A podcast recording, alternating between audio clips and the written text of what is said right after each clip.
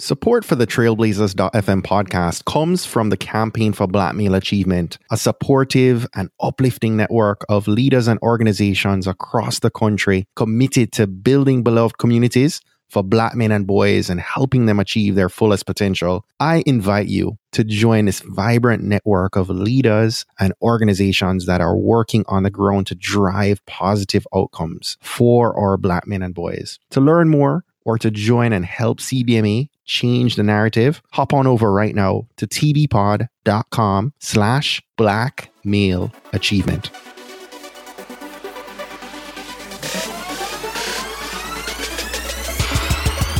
You're listening to the Trailblazers podcast, where we will explore the stories of successful Black professionals. Join us as we highlight the knowledge, resources, and tools of these accomplished trailblazers to help provide the know how, confidence, and motivation you need to blaze your trail. And now, here's your host, Stephen Hart. What's up, Blazer Nation? Welcome to today's episode. We've got another amazing conversation for you. I'm talking with Patrice Washington. She's a nationally recognized best-selling author, transformational speaker, and a leading authority on personal finance, entrepreneurship, and successful women and youth. Nationally, Patrice is known as America's money maven, and she's had tremendous success with her money mindset approach to personal finance. She's committed to redefining the term wealth. Now, Today, Patrice's wisdom on money matters has been tapped as a recurring voice by national brands such as NBC, Fox News, Black Enterprise, Essence, and so many more, right? And she's most known as the personal finance voice of the top rated and nationally syndicated Steve Harvey morning radio show, where she hosts her own weekly segment, Real Money Answers with Patrice Washington. Each year, Patrice electrifies tens of thousands as a sought after speaker. And she speaks in colleges, churches, conferences all over the country and has shared the stage with renowned speakers such as Lisa Nichols, Laila Ali, Paul C. Brunson, and Steve Harvey. Uh, most recently, she appeared on Centric TV's The Round, delivering a dynamic and empowering talk on success. In today's conversation, Patrice and I discuss the truth about wealth and why wealth is so much more than money. If this is your first time listening to the Trailblazers podcast, I want to welcome you. I am so happy you have decided to join us on this conversation today. We've actually been in a series on building generational wealth, and we started that off at the beginning of this year with a conversation we had with John Rogers Jr., who's the CEO of Ariel Investments. Terrific conversation. And right through, we've had some powerful conversations in a series that I would invite you to go back after you've listened to our conversation here with Patrice today and fill up on some of this practical wisdom within the series that began back at episode 101 and coming forward to this episode now. Lastly, before we jump into our conversation here, I just wanted to give a quick shout out, a big up to Julian Hayes II and Daryl Young Jr., who both left us a couple dope reviews and five star ratings over on Apple Podcasts. Daryl actually, his review read, This show is truly inspirational and much needed. The speakers are dynamic and insightful, and the host knows how to carry a conversation. I appreciate the diversity of fields and experiences that are represented on the show. It really is motivational mission fuel. Daryl and Julian, thank you so much. I appreciate you, my brothers, for the kind reviews. And I encourage everyone in our Blazer Nation to leave us a review and a rating over on Apple Podcasts right now and tell us why you love the Trailblazers.fm podcast. And so that said, let's go ahead and get set to dive in and receive today's mission fuel from our featured trailblazer, Patrice Washington. Enjoy. Patrice, welcome to Trailblazers.fm. Thank you so much for being here. I'm so happy to be here. You know, I, I manifested this opportunity, right? after listening to your podcast, after finding you on iTunes, I was like, I want to be on there one day. And then lo and behold, yes, here we are. Yes, yes. So I'll come clean, you know, and admit that I only learned about you a couple months ago.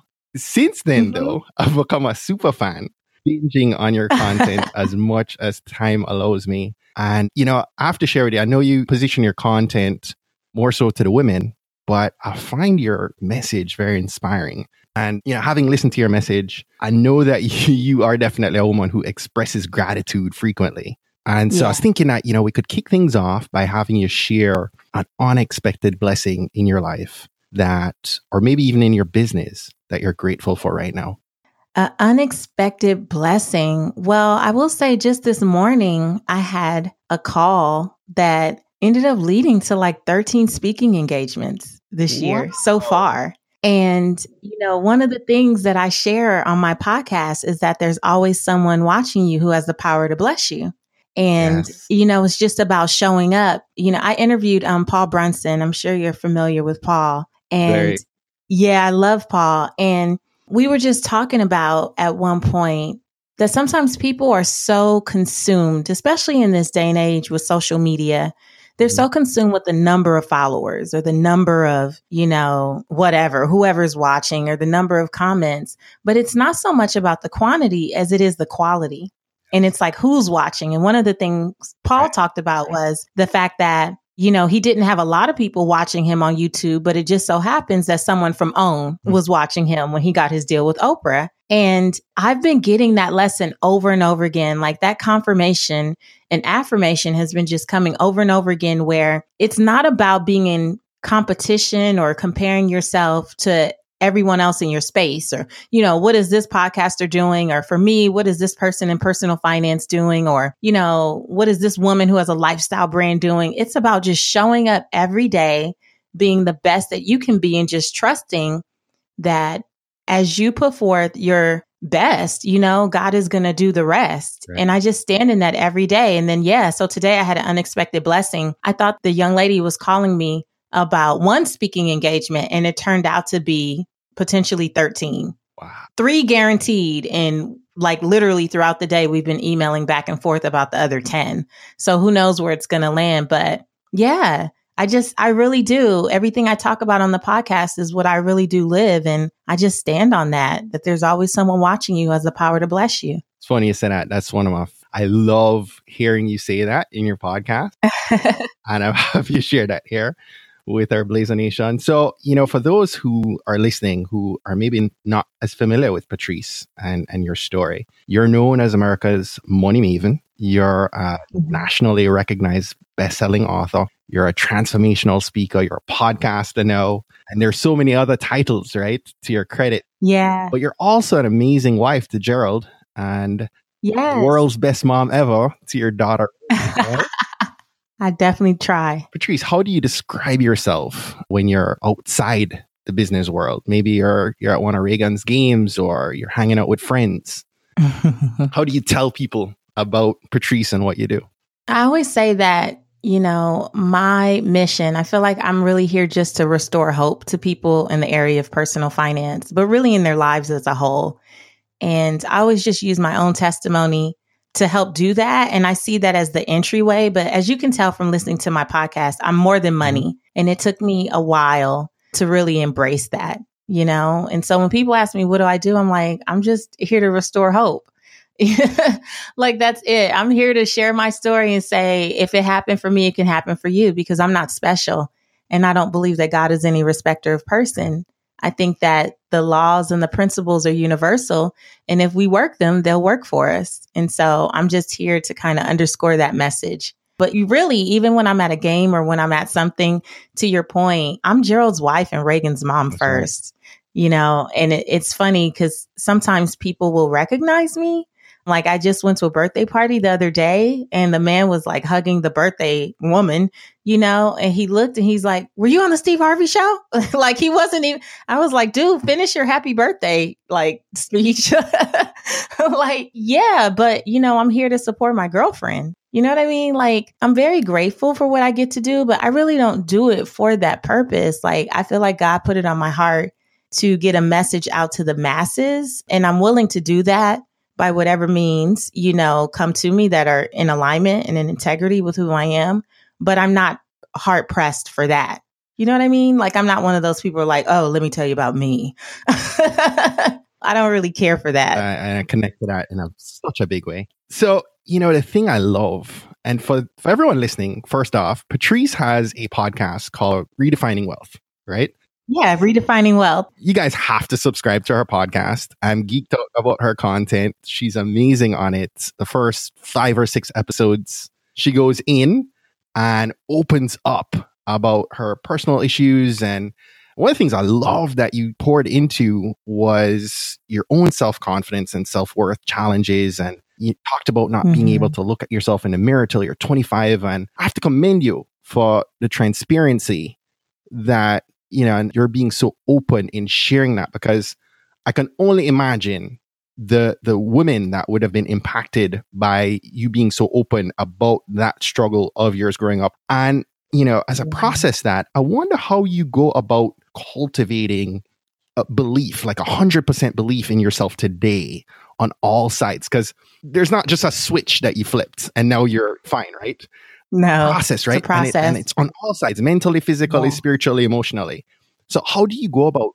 doing that well, you know what? When I committed to doing redefining wealth, I was very clear that it could not be another personal finance show just about money, right? Because I don't even believe that personal finance or wealth building is all about money. It's so much about more parts of who we are. And the reason that people chase money unsuccessfully is because they don't take the time to cultivate these other areas. And so if you're going to teach from that perspective, you can't be surface, you know? Like I just felt like you can't be like, oh, look at me going from glory to glory and mountain to mountain without really opening up and sharing how you've overcome these different areas to build the wealth or success that you have.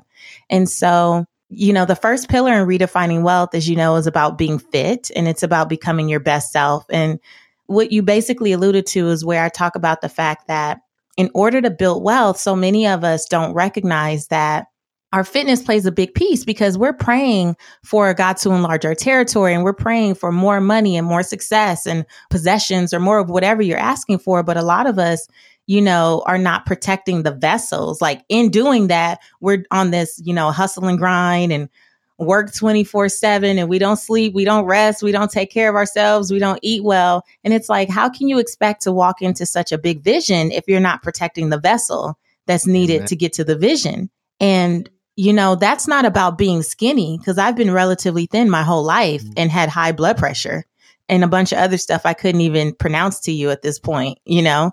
Like I learned about all kind of things that had nothing to do with my weight, but I was sick inside because I wasn't taking care of myself. And, you know, one day I just woke up like I got the audacity to keep praying for this, you know, national book tour and I'm praying for this and praying for that. And I can't get up and down mm-hmm. the stairs without huffing and puffing. Like real talk you know? And yeah, I look great in skinny jeans, but so what? like, what does that matter in the big scheme of things? And so I realize what an issue that is for so many of us, especially for entrepreneurs and those of us who are blazing different trails. We get caught up in that and then we don't take care of ourselves and not only physically, but also mentally. And one of the biggest things that I credit with my success today was going to sit on a couch and talk to someone about my childhood trauma. And I tell people all the time that it doesn't matter how much education you have, how smart you are, what school you went to, what degree you have, you know, how many wonderful jobs you've had. You will continue to sabotage your own success and ability to build wealth if you do not deal with some of your trauma. Like some of the things we sweep it under yes. the rug, Stephen, and we make it so normal. But a lot of this stuff is not normal. You know what I mean? You're hurting and you don't understand why you show up in the world the way you do and it's not about having another degree, it's about getting some therapy. And, you know, I'm a believer and I believe you can pray all day and God God can send you a therapist that can really help you in the natural and I don't take that for granted. So, when I look at my life now, when I look at being on the Steve Harvey show or Dr. Oz or all these, you know, shows that I've been blessed to be on, or I look at four books with my face on it, or being able to stand on stages and speak to hundreds and thousands of people at a time, like I would not be able to do that had I not dealt with the fact that I grew up feeling very ugly because I was told by people in my family that I was ugly. I was the one that was too dark. I was too tall, was too thin. My lips were too full. My nose was too flat. Like, you know, everything that could be wrong was wrong with me. And I was a little girl trying to scrub the darkness off of my skin. And so it's my husband, between my husband, who was then my boyfriend, and therapy, that I really learned to embrace what I look like and love myself because I was created in God's image and understand that God didn't make a mistake on me. And had I not embraced right. that, I couldn't be America's mm. money maven. How could I? How could I get on TV and allow for the possibility of millions of people, you know, to have something to say? Because, you know, in social media now, they're quick to talk about you, right? It's like, how can you stand in that? But I had to deal with that in order for me to have the success I have today. And so I wanted to be transparent and say that because, you know, I just spoke down in Miami at Alonzo Mourning's uh-huh. foundation to about 400 young people. And when I shared that, I can't tell you how many young women, this is ninth to 12th grade, lined up. I had little girls coming to me crying, mm. saying, I would never believe that you felt ugly. Like as soon as you came out, I thought you were so pretty, or I thought you were beautiful. And so it's so important for us as women, especially women of color, to share those stories and teach, you know, younger women on how they can overcome that or just know that they're not alone. Yes. You know, as you touch on that, we have, we're coming up on Black History Month and Women's History Month, mm-hmm. right? Both fast approaching. And I'd love to have you share maybe what it means and what it feels like to be a Black woman in 2018. Mm. Man, well, I will say this. You couldn't have told me in 2000 that we would still be having so many of the discussions we're having today. Yes. Like, I just, I couldn't have imagined as the mother of a 10 year old beautiful brown little girl that I would still have to have conversations with her about colorism or that I would have to explain to her why her hair is just beautiful, you know, as it is. You know, it's like for all the advances we've made in education and entrepreneurship, we have so much healing to still do. And as a Black woman, I feel like it's my responsibility and it's my duty to remind brown women that they are beautiful. And I don't mean just girls, I mean grown women who don't feel beautiful no matter what they post on social media. You know, no matter what the Instagram picture says, so much of what we see is because we're craving the validation and affirmation of people that we don't even know because we don't get it on the inside that we were created in God's image. And so, you know, as a Black woman, I'm proud to be a Black woman. I'm so grateful for the skin that I am in today. I'm grateful for the opportunities that I've been afforded. But I also you know, just turned down an opportunity because, hmm, I just turned down an opportunity because I was not going to stand anymore, Stephen, for showing up as a brilliant black woman and being partnered with mediocre white women. And that was a stand that I took for myself because my daughter is watching. And my daughter, you know, I just posted something about this on Instagram the other day. I said, sometimes I say no to opportunities that seem great to other people because I have a beautiful little brown girl that's watching and she needs to know that she means something, that she matters, that her worth matters and that we don't do stuff just because. I don't believe in chasing money. I chase purpose. I don't believe in just chasing opportunities just to say I did it.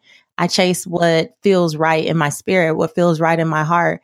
And so as a black woman, it's really frustrating that I do believe what my grandma used to say, unfortunately, still today, that we have to work twice as hard you know, to have to be on the same stages, to have some of the same opportunities. But if more of us took a stand and said, no, I'm not going for that BS, then, you know, I feel like that's my responsibility to the women, you know, not only who are coming behind me, but who are parallel to me in this industry. That if more of us said no and stopped taking BS, then more of us could get ahead. But you know, you can't talk everyone into that, but I'm not responsible for everyone. You know, I can only do my part. Yeah. So there's so much work to do. You couldn't have told me, you know, when I was 18 years old that this is what we would still be dealing with. And, you know, you touched on it. I mean, our work begins and ends at home, right? That's something Sean Dove planted in me, you know, and so your work, your number one mission is to pour into your daughter. And I, you know, I can connect to that so well because my daughter Layla is seven, going on eight. And mm. I find some of of that happening right now where, you know, I'm having to constantly remind her that, you know, she's confident and she's smart and she's beautiful. Mm-hmm. And so I appreciate you sharing that for both sides, both for our girls as well as for our women and our wives, our moms and mm-hmm. and our colleagues, right? And you know what, Stephen? I don't have a little boy. The desire of my heart is to have a little boy. But I will say too that a lot of times we have these conversations and they're skewed towards little girls, but I also believe that little brown boys definitely need that affirmation. They need to know that their stuff is special too. And by stuff, you know what I mean? Like that they are also the prize and that they should be valued and respected and they should also carry themselves, you know, with respect. And so, I mean, I'm down for brown children. like I'm down for all brown children. And I can't say that I grew up in a very intentional home, but I do always try to encourage any parent under the sound of my voice to just be intentional about how you love on brown babies. Don't assume that they know. Don't assume that they know they're beautiful. Don't assume that they know they're brilliant. You know, don't assume that they know how powerful they are. And don't assume that they understand that there's going to be people who don't like them just because of their anointing. And they have to be prepared on how to deal with that. And that doesn't mean engaging in people's drama, but even teaching them how powerful mm. silence can be. You know, because I speak in schools all the time and I see just unnecessary fights, you know, between young people and and folks are like, "Oh, well, you know, you know, that's just how it is. That's how it goes. It's like, no, if we were being more intentional with teaching our kids that that's not even necessary, that doesn't have to just be what it is. Yes. You know what I mean? Yes. Wow. So listen, let's flip the script here. I wanted us to spend a few minutes talking about and discussing the truth about wealth. And, you know, from this conversation started, I've been a little bit nervous, if you will, because there is some things in here that let me just go on. You know, I, I want to invite you to help us reframe and redefine our mindset towards wealth. Mm-hmm. In preparation for the episode, you shared with me that you really wanted people to know that wealth is more than money and that what we should be striving for is well being and that money is going to become the byproduct. And because I know what I just said might be missed, let me go ahead and restate this. So, everyone listening, let me your undivided ear for just a minute. I need you to truly process Patrice's statement. Wealth is more than money. And what we need to be striving for is well being and allowing the money to become the byproduct. And Patrice, hang with me for a second. I know you'll be able to mm-hmm. relate when you hear someone you never heard speak before and your spirit immediately receives them in. A month or so ago, I listened to an interview you did with my dear friend and our past guest, Tiffany Sutherland, and I connected to your story and your message because I have my own version mm-hmm. of your story. And you and I have so much in common. I heard you share recently that you just celebrated 10 years of marriage. yeah, yes. you're right behind me, so right? I'm approaching 10 years here in a second. We're both of Caribbean descent. We both had a past in mortgages mm-hmm. and real estate. And unfortunately, we share this common thread of both having our deepest, darkest valleys around that time of the Great Recession and having that happen after having a taste of money and the material things at a young age. Mm-hmm. And Patrice, I personally, I went from the highest of my highs in June of 08 when we got married to within weeks after our wedding, having my business collapse. And I remember the worst mm. of those mm. days being weeks after we had a delayed honeymoon and we prepaid for like this $15,000 cruise in French Polynesia and we're on this amazing cruise through all these Polynesian islands, and I'm drowning in sorrows. I'm on meds. I'm up mm. most mornings at 3 a.m. talking to attorneys on the East Coast and just praying for a way out. And in that experience, I lost millions. I lost all the material things. Mm-hmm.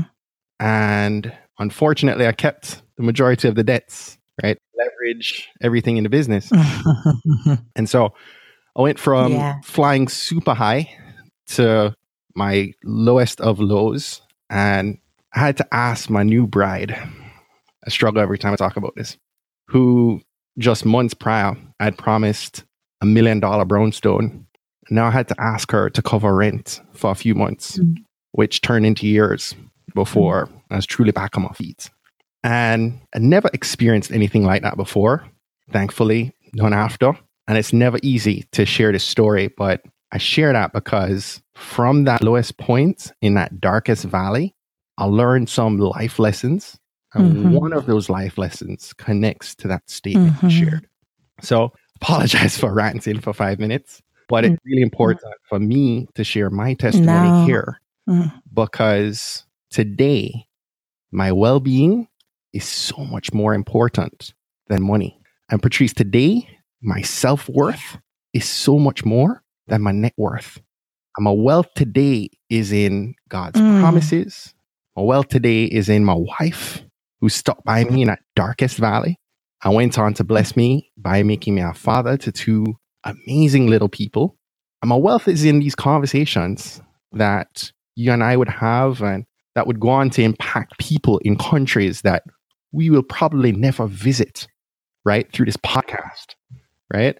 And so I ran for five minutes with a full heart and I'm fighting back the tears, but I'd love you to share because you have a very powerful Proverb 17 turning point. And I'd love to just invite you to impart mm-hmm, to our Blazer mm-hmm. Nation what you mean when you say wealth is more than money and maybe share your truths about wealth. Yeah. I mean, first of all, thank you for sharing that testimony. You talking about you're fighting back tears. Mm-hmm. Like I can't really tell my story, even though I've told it on national television and national radio, and I tell it on the podcast. And if anyone gets close enough and talks to me long enough, they're going to hear it because I really believe that I'm only here because of my testimony. And I think about, you know, around that same time when like you, we had lost everything and our 6,000 square foot home foreclosed in Southern California. And we ended up in this 600 square foot box in Metairie, Louisiana. And my husband had taken my daughter out. And I found myself on the floor, Stephen, bawling and crying and asking God, why me? Like, what have I done? I've been a good person and I have operated in integrity. I have treated people fairly. I try to do everything the quote unquote right way. Like, how did I get here? And mm-hmm. there was that still small voice that told me to reach for my Bible. And I found, I mean, I think it found me actually. It wasn't like there was nothing in particular that I was looking for. I literally felt that nudge to reach for my Bible and I just opened it. And my eyes fell to Proverbs 17, 16, and it said, What good is money in the hands of a fool if mm. they have no desire to seek wisdom? What good is money in the hands of a fool if they had no desire to seek wisdom? And that thing just hit me. It's like, you know, when you've read something before and it had like no meaning to you or totally like irrelevant and then you read it again from a different perspective perhaps down on your face and all of a sudden it actually opens something up for you in that moment i started to really pick apart you know seek wisdom what does that mean like seek wisdom i'm like but i'm smart but i went to university of southern california like, and I got a business degree and I emphasize in entrepreneurial studies. And I started this business at 21 years old during my senior year in college. And I passed my broker's exam on the first try when on average it takes people three times. And I start going through all this stuff. And the Holy Spirit was like, no, no, no, you're confusing knowledge with wisdom. Not the same. Education with wisdom. And wisdom is about the application of knowledge. Do you know when and where and how to use what you know?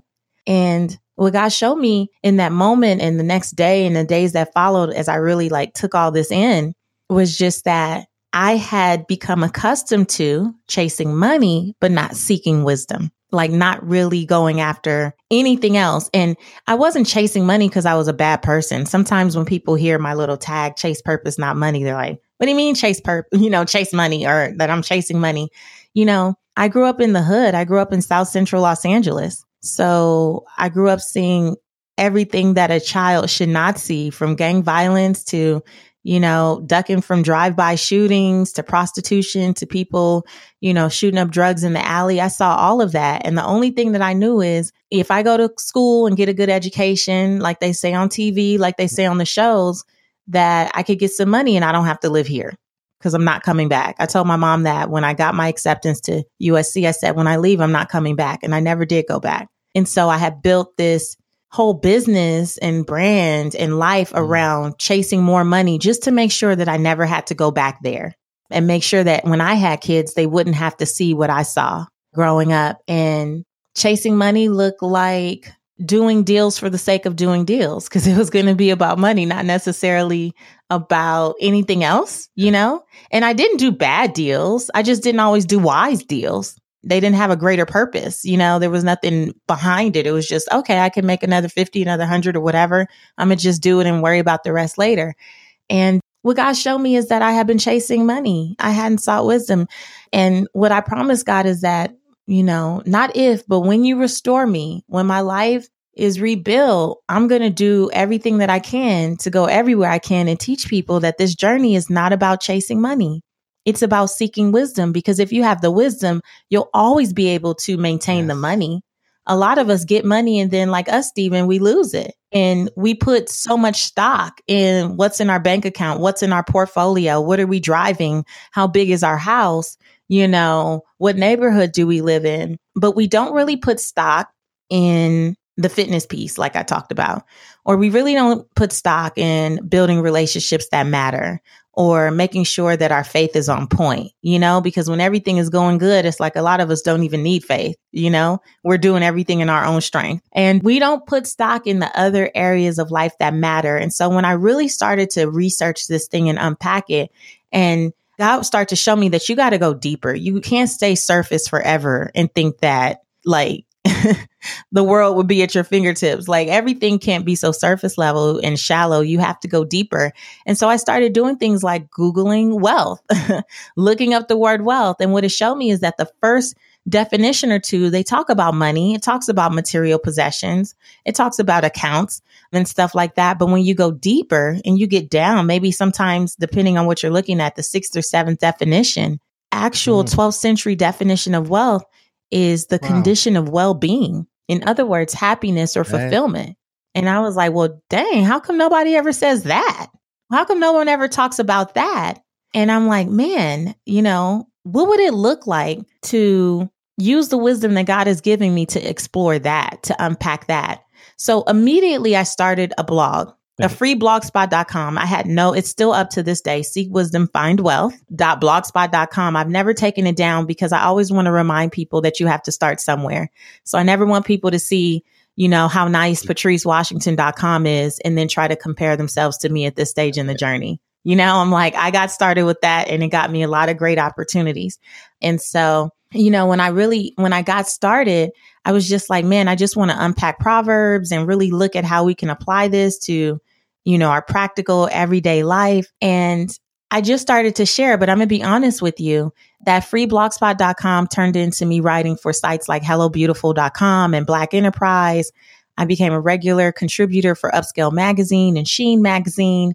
I started to be invited to talk on different radio segments. And then after years of that, you know, thousands of words written, hundreds of interviews, then I got the opportunity to get on the Steve Harvey morning show where I still have a weekly segment. That's been about four years now and do all this other stuff. But the problem is when all that came and people were starting to hire me, Stephen, to do things, to come on mm-hmm. shows or to do segments, I started to get pigeonholed into talking about budgets and credit reports and debt elimination. And while I was building America's Money Maven, the brand on that, that's not the stuff that I was focused on in my real life.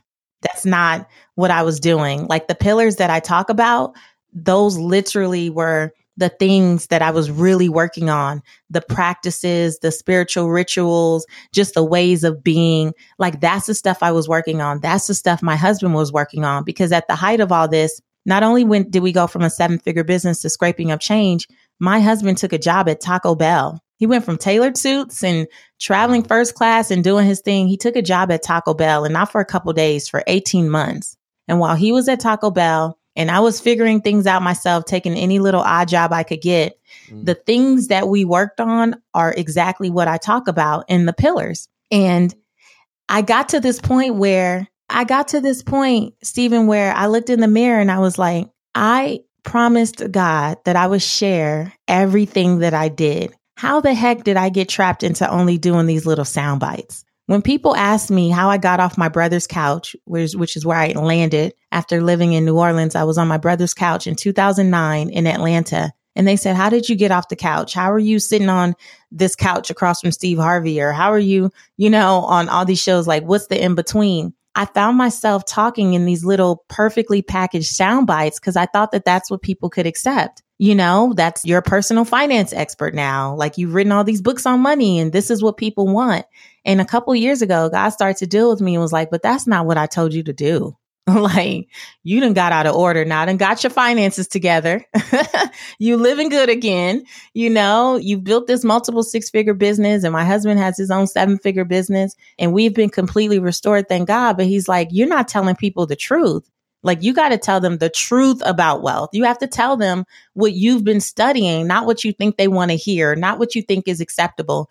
And so last year I just said, back to why you, you know, you asked me about my transparency. I was like, I don't care what people think anymore. Like, I don't care whether you, you know, think that vision boards and dream journals and affirmations or, you know, building relationships that matter and being someone who gives and gives and gives without sliding people's DMs, asking for things, you know, when you don't even know them. You know, if you think that having an altar in your closet is crazy, which we do, and meditation and all these things have nothing to do with it. Like, I don't care whether you think it works or not, or you think that I'm being woo woo or whatever, because at the end of the day, I don't live paycheck to paycheck and I don't look at budgets and credit reports all day. This is the work that I do. And doing this work and actually walking other women in particular through doing this work is what has attracted opportunities of a lifetime. I didn't ask to be on the Steve Harvey show every week. That was given to me. That was put in my lap. I didn't ask to be on the Steve Harvey show a couple weeks ago. I thought when his show left Chicago that I was a wrap. And then they called me and said, Can you come back? I didn't ask to be, I wouldn't even know to ask for this stuff. That's how you know it's real. You know what I'm saying? I wouldn't even know to pray for the opportunities that I've gotten. I just wanted to help people. I just wanted to share my story and restore hope. And I said I was willing to say it or do it in front of whoever or whatever. I didn't ask the woman today for 13 speaking gigs. I thought we were talking about one or two. You know, like I didn't I didn't ask. And that's what I want people to get. Like, you don't have to chase every freaking opportunity. You don't have to stab people in the back to get ahead. You don't have to be one of these women talking about, oh, I don't do other women. Like, you don't have to show up this way. Like you don't have to do this. You don't have to not sleep at night. I'm not saying that you don't have to work hard, but you don't have to run yourself in the ground, you know, and ruin every relationship that you have and neglect, you know, that still small voice that is trying to get to you and take a job that's outside of your purpose when you know that's not what you're called to do. Like you don't have to do get rich quick schemes to be wealthy. You don't. You don't. And if you just focus on all these other areas of life where you need to be fulfilled, because be clear, lack of fulfillment is what leads to financial mismanagement. Lack of fulfillment. If you work on being fulfilled like the true definition of wealth says in all these areas of life, everything that you want will be added to you. It will come. And I know that we hear that so much. Oh, follow your purpose and, you know, the money will come. And people get tired of hearing that. And I'm a little tired of hearing it because we don't talk about the practical things you have to right. do to follow your purpose or to work in your passion. Like there's so many other elements of that that have nothing to do with what your gifts are. It has to do with how you're grooming yourself in every area of your life. And like, I'm sorry, I feel like I'm just going, you see, I get so passionate about it. I just, I feel like I'm just here to call people to this awakening of the truth about wealth. If you would stop making it all about money, all the money you want will come to you. Absolutely. I love it. Love it. Love it. Love it. Patrice, I have about six other questions. You know, I know you're deliberate about your focus on women. So maybe let's connect the dots for women listening, right? Brothers, mm-hmm. keep taking notes. Patrice, why why do you think so many of our women aren't taking care of themselves and focusing in on their well-being? You know, I call it not superwoman syndrome, but Wonder Woman syndrome. Like I and I, I think I need to like really trademark that because I haven't heard anyone else say it. But I've really been looking at this, you know, really intensely for like the last several months in particular. And as women, we are so conditioned to take care of and save everyone else, right? But ourselves. Like we, I don't, I'm pretty sure at this point, if you're anything like my husband and I, you and your wife, you know, I will make sure my husband goes to the doctor. Like I will make sure that he goes to the dentist. If he says, ow, I'm calling, you know, like I'm on it. But sometimes I get in the habit of, you know, being like, ouch, ouch, ouch, couple days longer than I would allow for him or my daughter. You know, I'm so focused on making sure that they're cool. And I was raised by some really strong, single, independent Caribbean women who just taught me that you make it work, like you make things happen. But so often that comes to our own detriment that we worry about everyone else and we come second.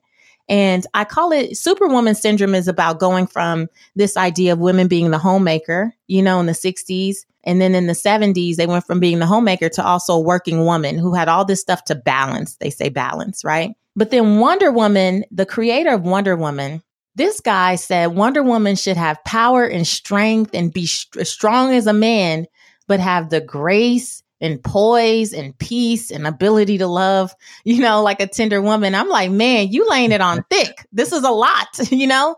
And in our society, we have all these expectations of women. But what I run into so often is that these expectations make women suffer in silence. Like we don't feel like it's okay for us to say, I can't take anymore. Like I'm tired. Being your personal ATM is wearing me out. You know, like it's hard for us to say no and to commit to not letting other people's lack of planning be our emergency because we're the ones in the family that have made it. We're the ones that everyone comes to for advice. We're the ones that everyone depends on. But then where do we go? Even as a, a strong woman myself who has a loving and supportive and doting husband, sometimes because I was raised by single women, I have to mm. remember that I don't have to be who they were. Like I do have a helpmate as well. I do have a partner in this and I don't have to shoulder everything. I don't have to be America's money maven and then world's best mom. You know, they even let me off the hook. I don't even cook, Stephen. Like that's not what I do. it's not a strength of mine at all. My daughter told me one time, like, mom, we just, we love you. Just stop. Just stop. This is not what you do. you know? Have you and Gerald Red dropped the Ball? No oh my gosh, like I have goosebumps right now. You have to bring Tiffany mm-hmm.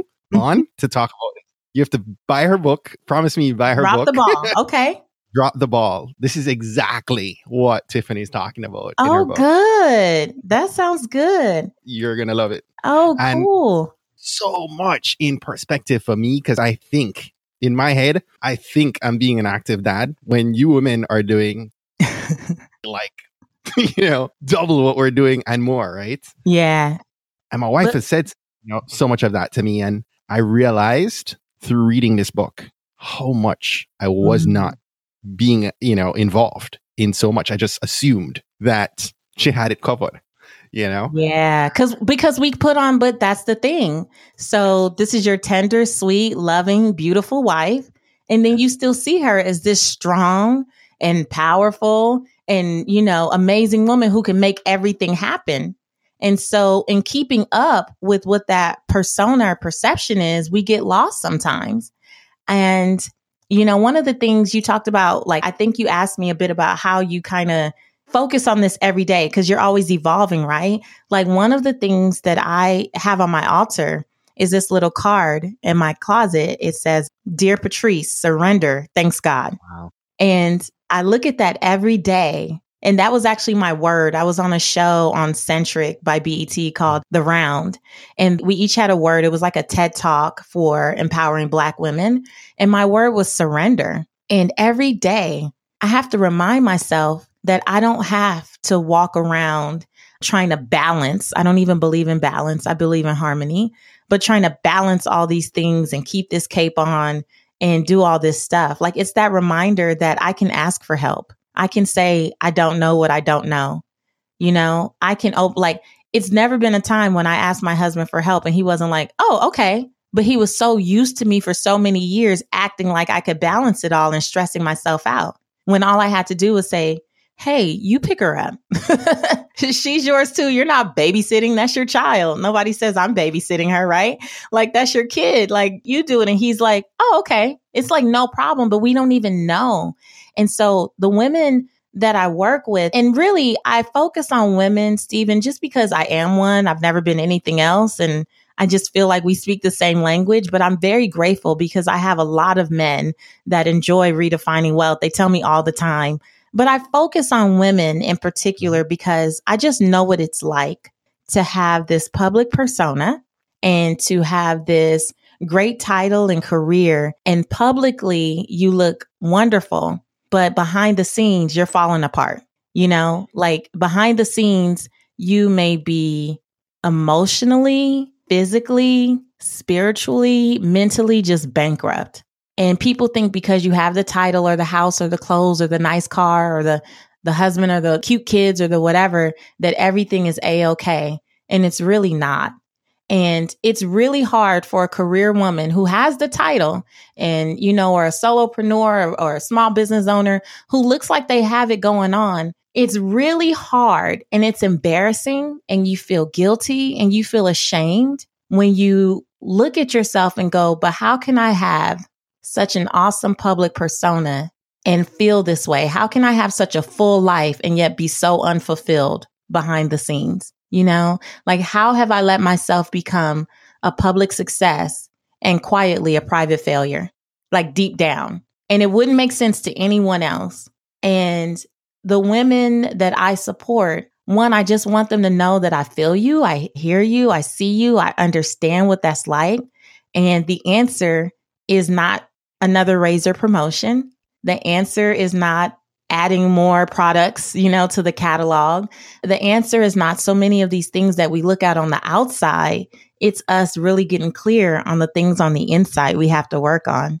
And man, I'm telling you, dude, when you stand in that, it's like the whole world opens up. Yes. Yes. So true. So true. Patrice, I can't believe I'm up on time. I could talk to you for another. Oh man, that was so good! I can't believe it went by that quickly. We'll have to do a part two on this, but before we let you go, there are a couple questions that you know our trailblazers love to tap into the resources of our guests, and I'd love to invite you to maybe share any good books that you've read recently and would maybe recommend to our Blazer Nation.